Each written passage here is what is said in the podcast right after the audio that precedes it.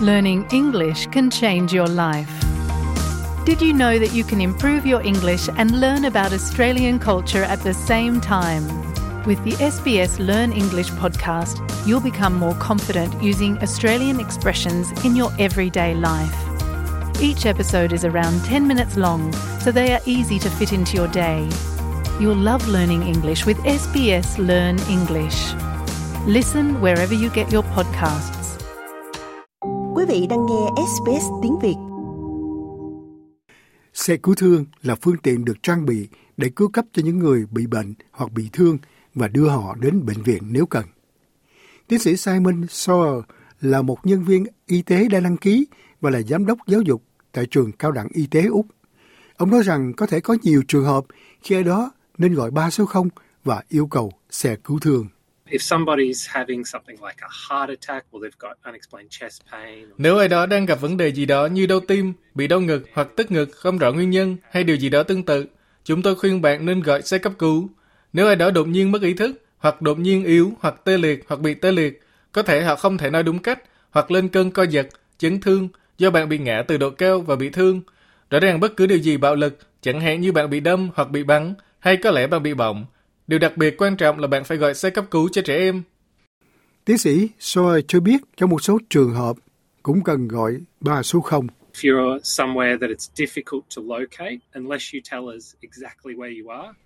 Nếu bạn đang ở một nơi nào đó khó xác định, trừ khi bạn cho chúng tôi biết chính xác bạn đang ở đâu, chúng tôi sẽ không biết vị trí của bạn.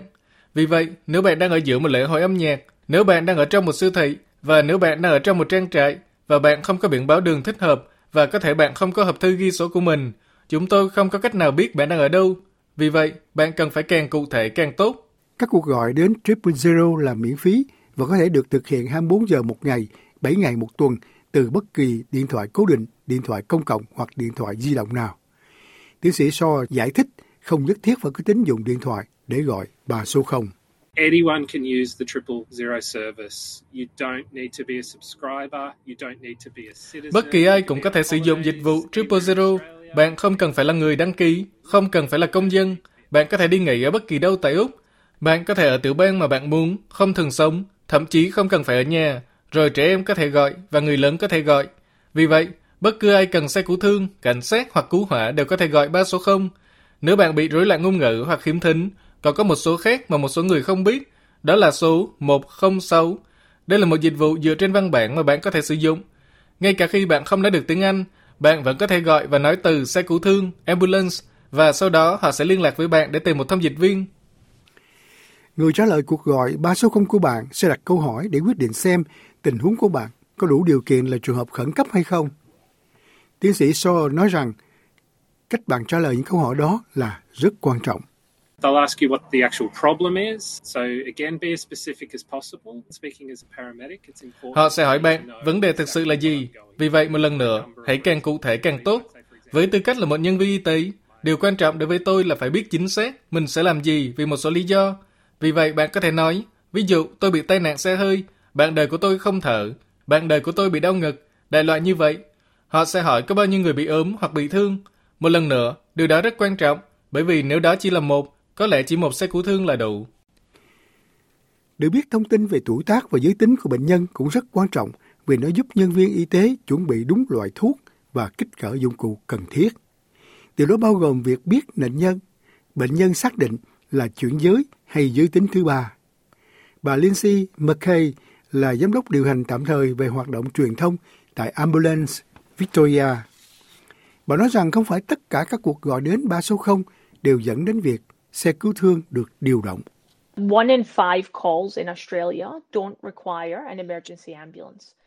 Cứ năm cuộc gọi ở Úc thì có một cuộc gọi không yêu cầu xe cứu thương khẩn cấp và ở Victoria họ sẽ đến với phân loại thứ cấp của chúng tôi. Vì vậy sau đó bạn sẽ được kết nối với một nhân viên y tế hoặc là y tá có nhiều kinh nghiệm. Họ sẽ tiến hành phân loại lâm sàng và họ sẽ hỏi bạn rất nhiều loại câu hỏi y tế để tìm ra cách mà họ có thể hỗ trợ bạn tốt nhất. Có thể điều đó không có nghĩa là bạn cần xe cứu thương. Trong đó tiến sĩ Shaw cho biết khi có mặt tại hiện trường, các nhân viên y tế sẽ đưa ra chẩn đoán sơ bộ.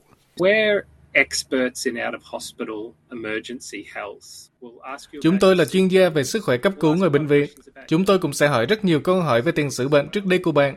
Liệu bạn có bị dị ứng hay không? Và liệu bạn có đang dùng thuốc hay không? Tất cả thông tin đó chúng tôi sử dụng để thử và gọi đó là chẩn đoán tạm thời, những gì chúng tôi nghĩ là không ổn với bạn.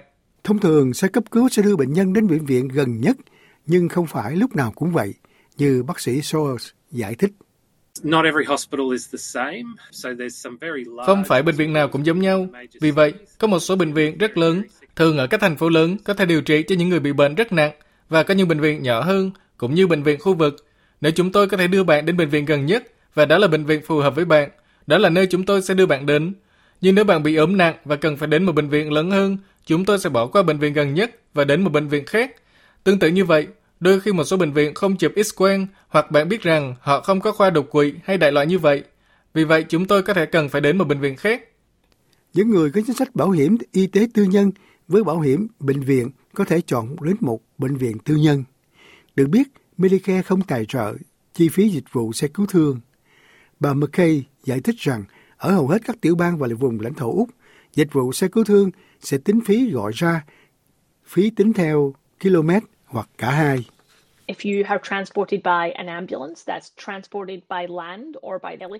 Nếu bạn được vận chuyển bằng xe cứu thương, bằng đường bộ hoặc là trực thăng, hóa đơn sẽ được gửi qua đường bưu điện cho biết bạn phải trả bao nhiêu. Sau đó nếu mà bạn có bảo hiểm xe cứu thương thì bạn có thể nhận nó và đưa cho nhà cung cấp dịch vụ y tế tư nhân của bạn, đưa nó cho họ và sau đó họ sẽ xem xét liệu có lỗ hổng hay không. Mọi chính sách đều khác nhau ở Úc, vì vậy nó phụ thuộc vào những gì mà bạn có. Được biết, chi phí gọi xe cứu thương khác nhau tùy thuộc vào thẩm quyền và hoàn cảnh cá nhân của bệnh nhân. Tiến sĩ Shaw một lần nữa cho biết.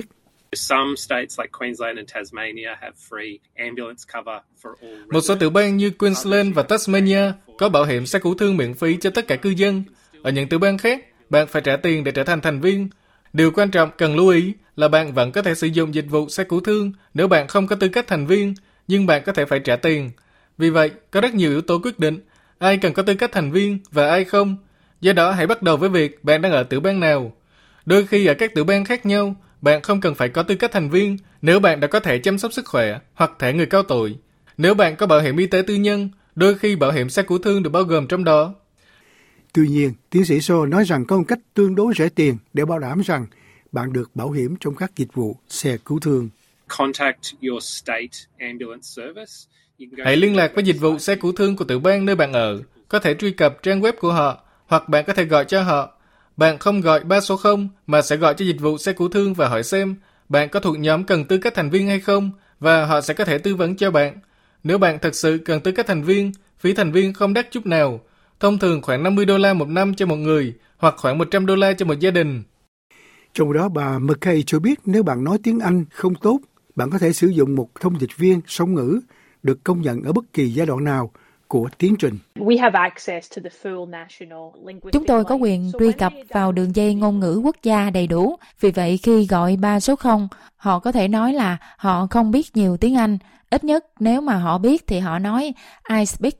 Kế tiếp là cho biết họ nói ngôn ngữ gì. Họ sẽ được kết nối với dịch vụ thông dịch viên và sau đó nếu mà họ có thể trả lời những câu hỏi và họ không cần trợ giúp thì điều đó rất là tốt. Còn nếu mà điều đó xảy ra với nhóm lâm sàng, rồi bạn nói chuyện với các nhân viên y tế và y tá, thì sau đó bạn có thể yêu cầu và bạn sẽ được kết nối. Vì vậy chúng tôi sẽ làm tất cả những điều đó thông qua điện thoại để giúp bạn. Quý vị muốn nghe những câu chuyện tương tự có trên Apple Podcast, Google Podcast, Spotify hoặc tải về để nghe bất cứ lúc nào.